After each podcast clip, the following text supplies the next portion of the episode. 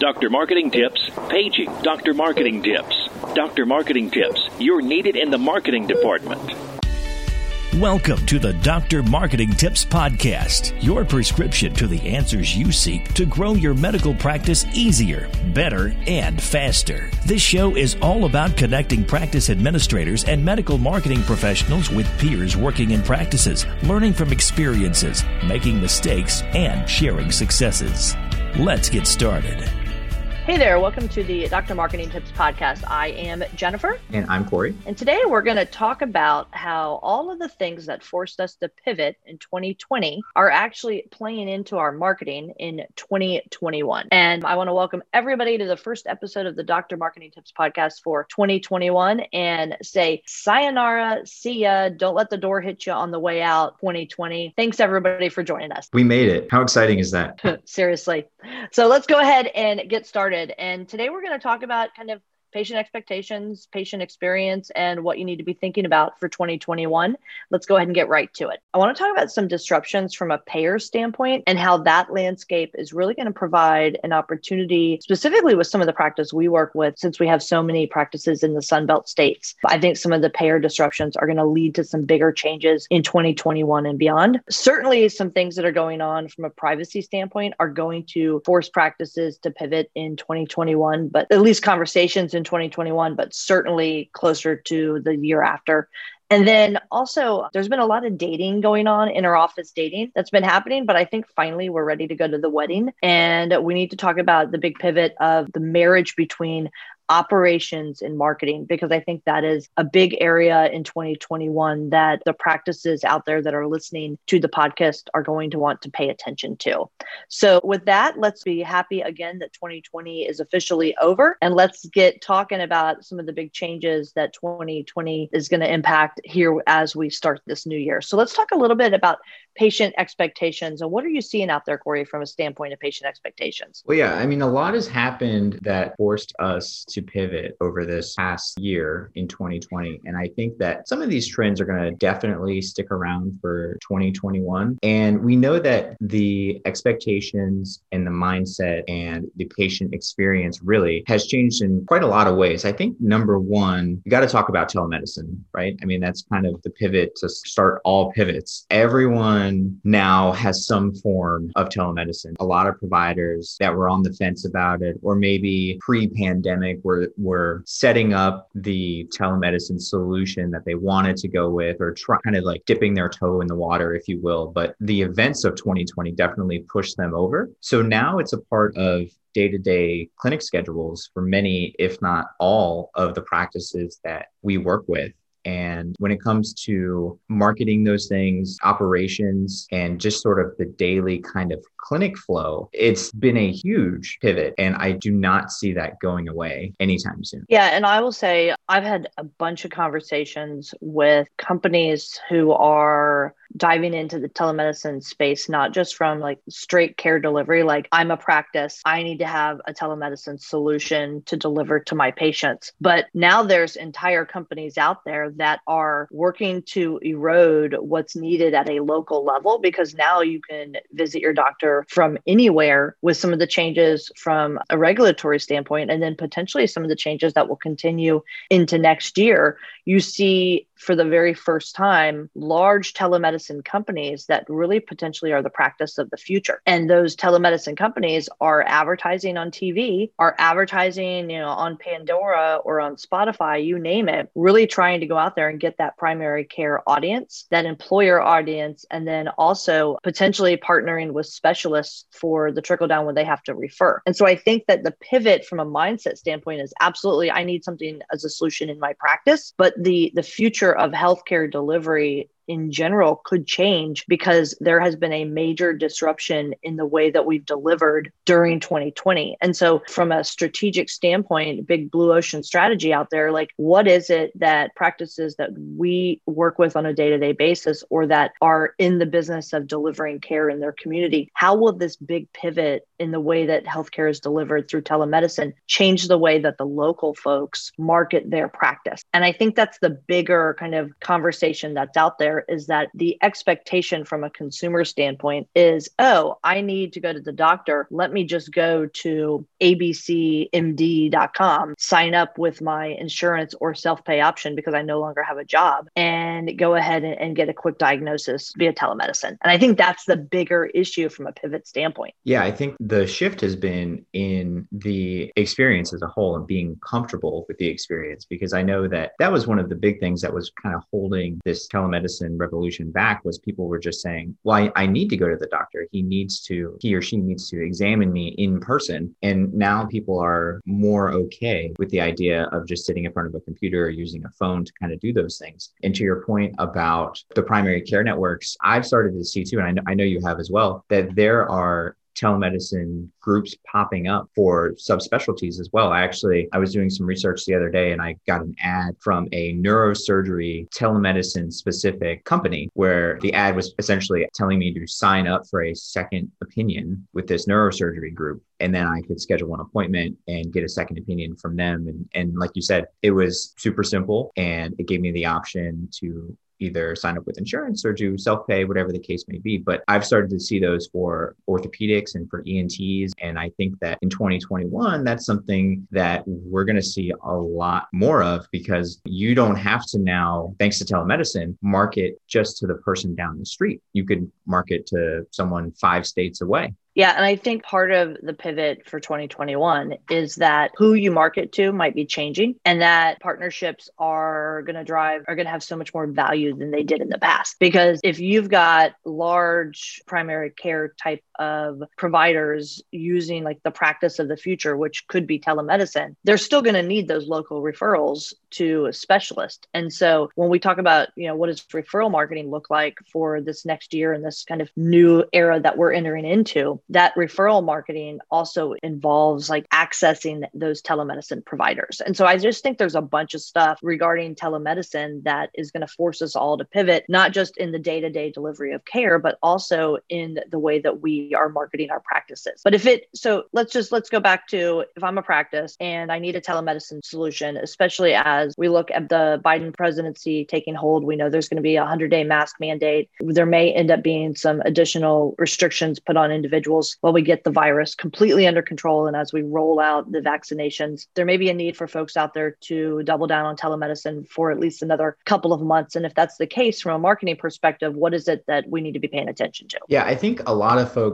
uh, you know, during the height of the pandemic, they rolled out this telemedicine solution. And now that the doors are open and offices are yeah, somewhat back to normal, a lot of folks are kind of putting it on the back burner again and saying, yeah, we can use telemedicine, but let's not focus on it. Let's not market it. And there's a potential for a missed opportunity there. There's some low hanging fruit, some easy things that you can adjust in your practice to kind of up your telemedicine game, if you will. Number one is just making sure that it is prominent on your website. If you have a big slider on the top of your website, you may want to do some sort of messaging there, advertising that you do, in fact, mm-hmm. have telemedicine. And then, of course, on social media channels, I had mentioned a few minutes ago about some of the ads that I'm seeing. So there's a potential there. And again, you can market to people that are in your area or a little bit further away from you. You know, your typical radius would be five to 10 miles, but with telemedicine, you can go quite a bit further than that. Uh, you also have the option to re engage some patients that, of course, depending on your specialty that you haven't seen in quite a while through email and say, hey, uh, we haven't seen you.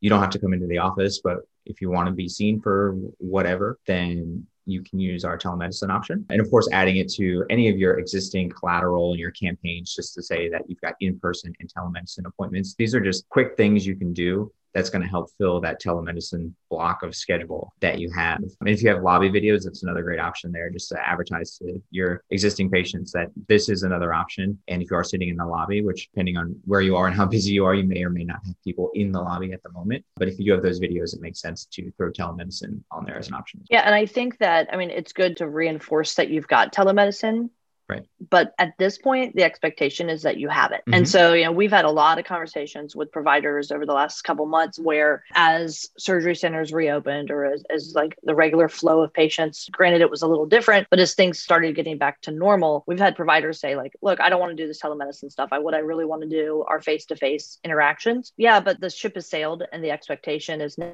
that I don't want to come in from nine to five. I want to be able to do a telemedicine appointment if possible, especially for follow ups and things of that nature. So, while I think it's important to remind folks that you have telemedicine as an option, by not even having that option, you're going to be missing out on patients at this point, whether they're fully taking advantage of it or not. The reality is the expectation is that you are providing this as a delivery method and no longer do you have the luxury of saying i'm not going to get in on board with telemedicine. Exactly right. And if you're going to be providing it as an option you just kind of put in your head that it's going to wind up being a line on your collateral and things like that in person and telemedicine just so people know. Yeah and i think that one area it needs to be not just an afterthought, but telemedicine is much deeper in that when you're doing patient testimonials, especially, you should be focused on getting patient testimonials that are addressing the ease of the access, the telemedicine appointment, the result of that appointment, and just, you know, in general, the expect like overriding the expectation that people are feel fearful of safety or, you know, what's my appointment going to be like? Having your patient testimonials reinforce that telemedicine works or that my appointment felt safe, things of that nature. Yeah, or that the telemedicine appointment was easy because I think depending on your patient population, a lot of folks may say they may be afraid of technology. I can't do that. That's too confusing for me. So to your point about making it with uh, like using testimonials to actually say and showcase how easy it is to start these appointments, it may help people schedule these and then be okay with the idea of doing it and saying, oh yeah, I just have to log in or go to this one website. I can do that. You know, I thought it was going to be this whole big process. And showing that it really is that easy can again um, help people decide whether they want to have that appointment or they're just going to sit at home on their hands and rather than come to the office or do telemedicine, they're not going to do anything. So you may as well showcase what you have for a telemedicine option and how easy that is, because that could be a deciding factor for some people, whether they're going to schedule an appointment or just wait six months or never schedule one at all. Are you ready to make marketing easier?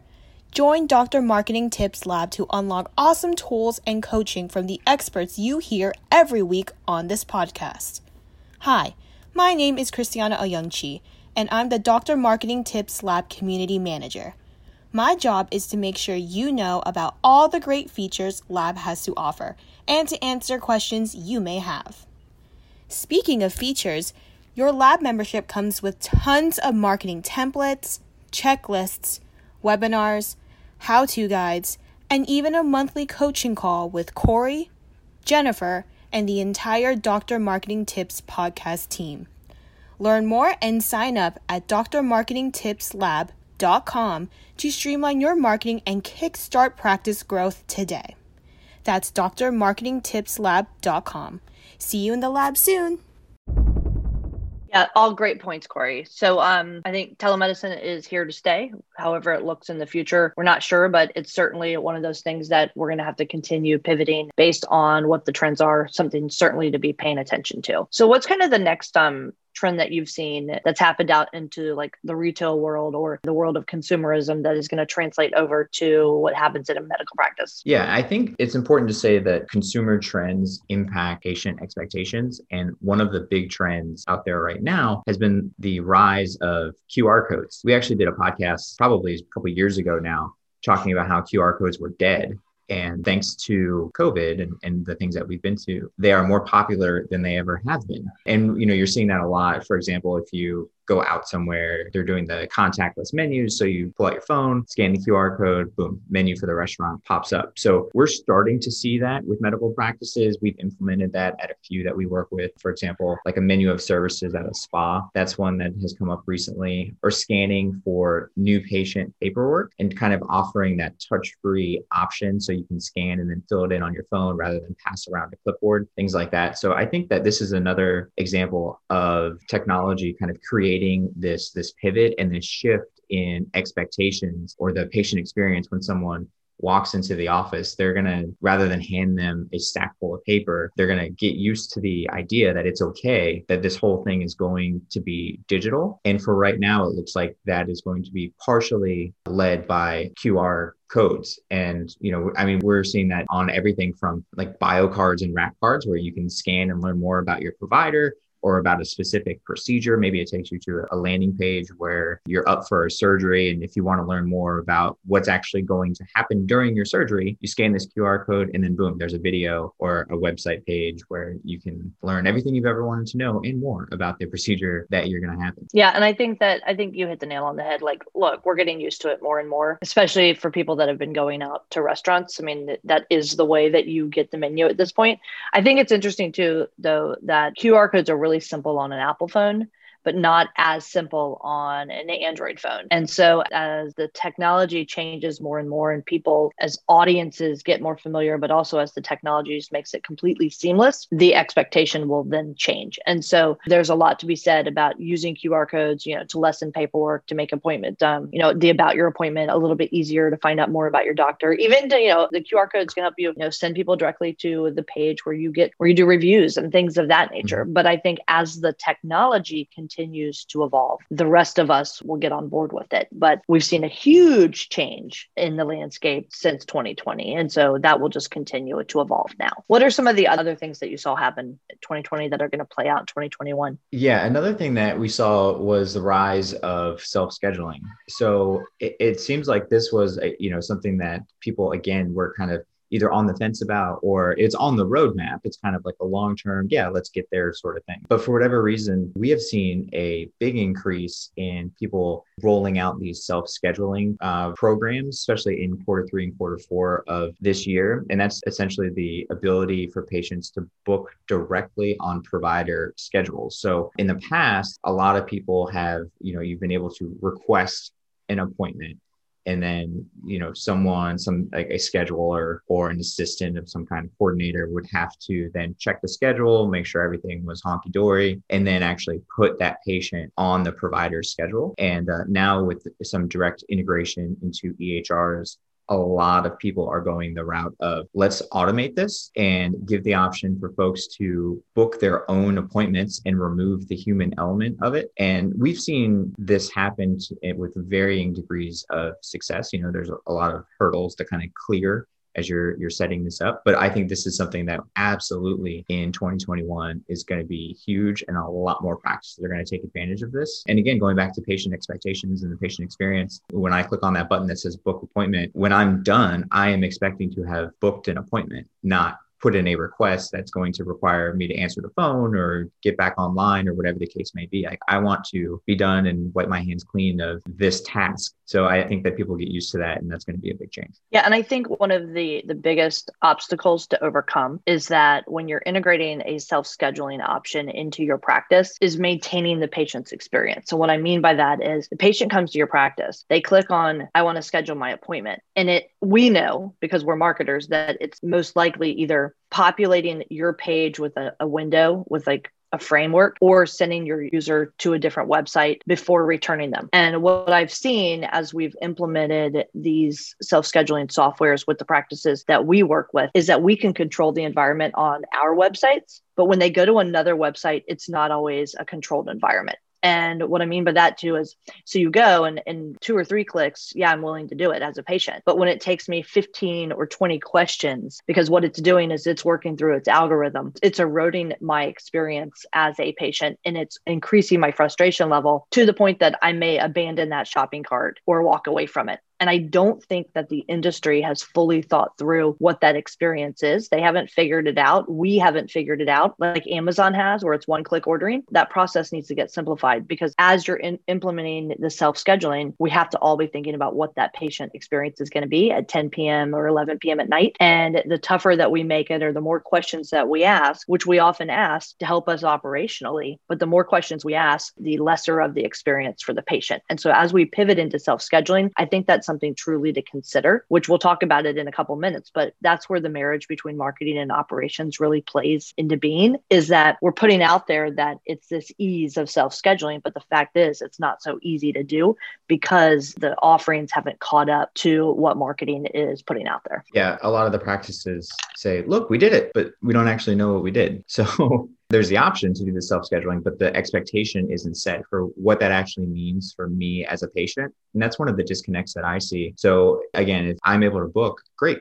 but there's nothing that tells me, hey, by the way, this is probably going to take like 10 or 15 minutes and we're going to ask you a ton of questions. So be prepared for what's on the other side when you go to do this, because I think that's where a lot of the frustration that you were mentioning can crop up from because you say, Oh, yeah, I totally want to book an appointment. And then you're 15 clicks in and it's asking for all this information. You're like, Well, I wasn't ready for this level of commitment mm-hmm. and then you abandon it. But if you set that expectation before you even get there, then maybe that improves that conversion rate. Yeah, absolutely. And I and I just think that we all need to keep that in mind as we move forward. That it's great to say we're doing self-scheduling, but the, it erodes it erodes the patient experience. And kind of the last point to that is once somebody schedules the appointment, then what? Because a lot of times we're told from a marketing perspective, go out and tell the world that we're offering self-scheduling, but marketing isn't necessarily at the table when we're implementing the self scheduling process. And so when I click submit, what's the message that gets sent to the patient? And what are the communications that are now through the self scheduling software leading up to the patient's appointment?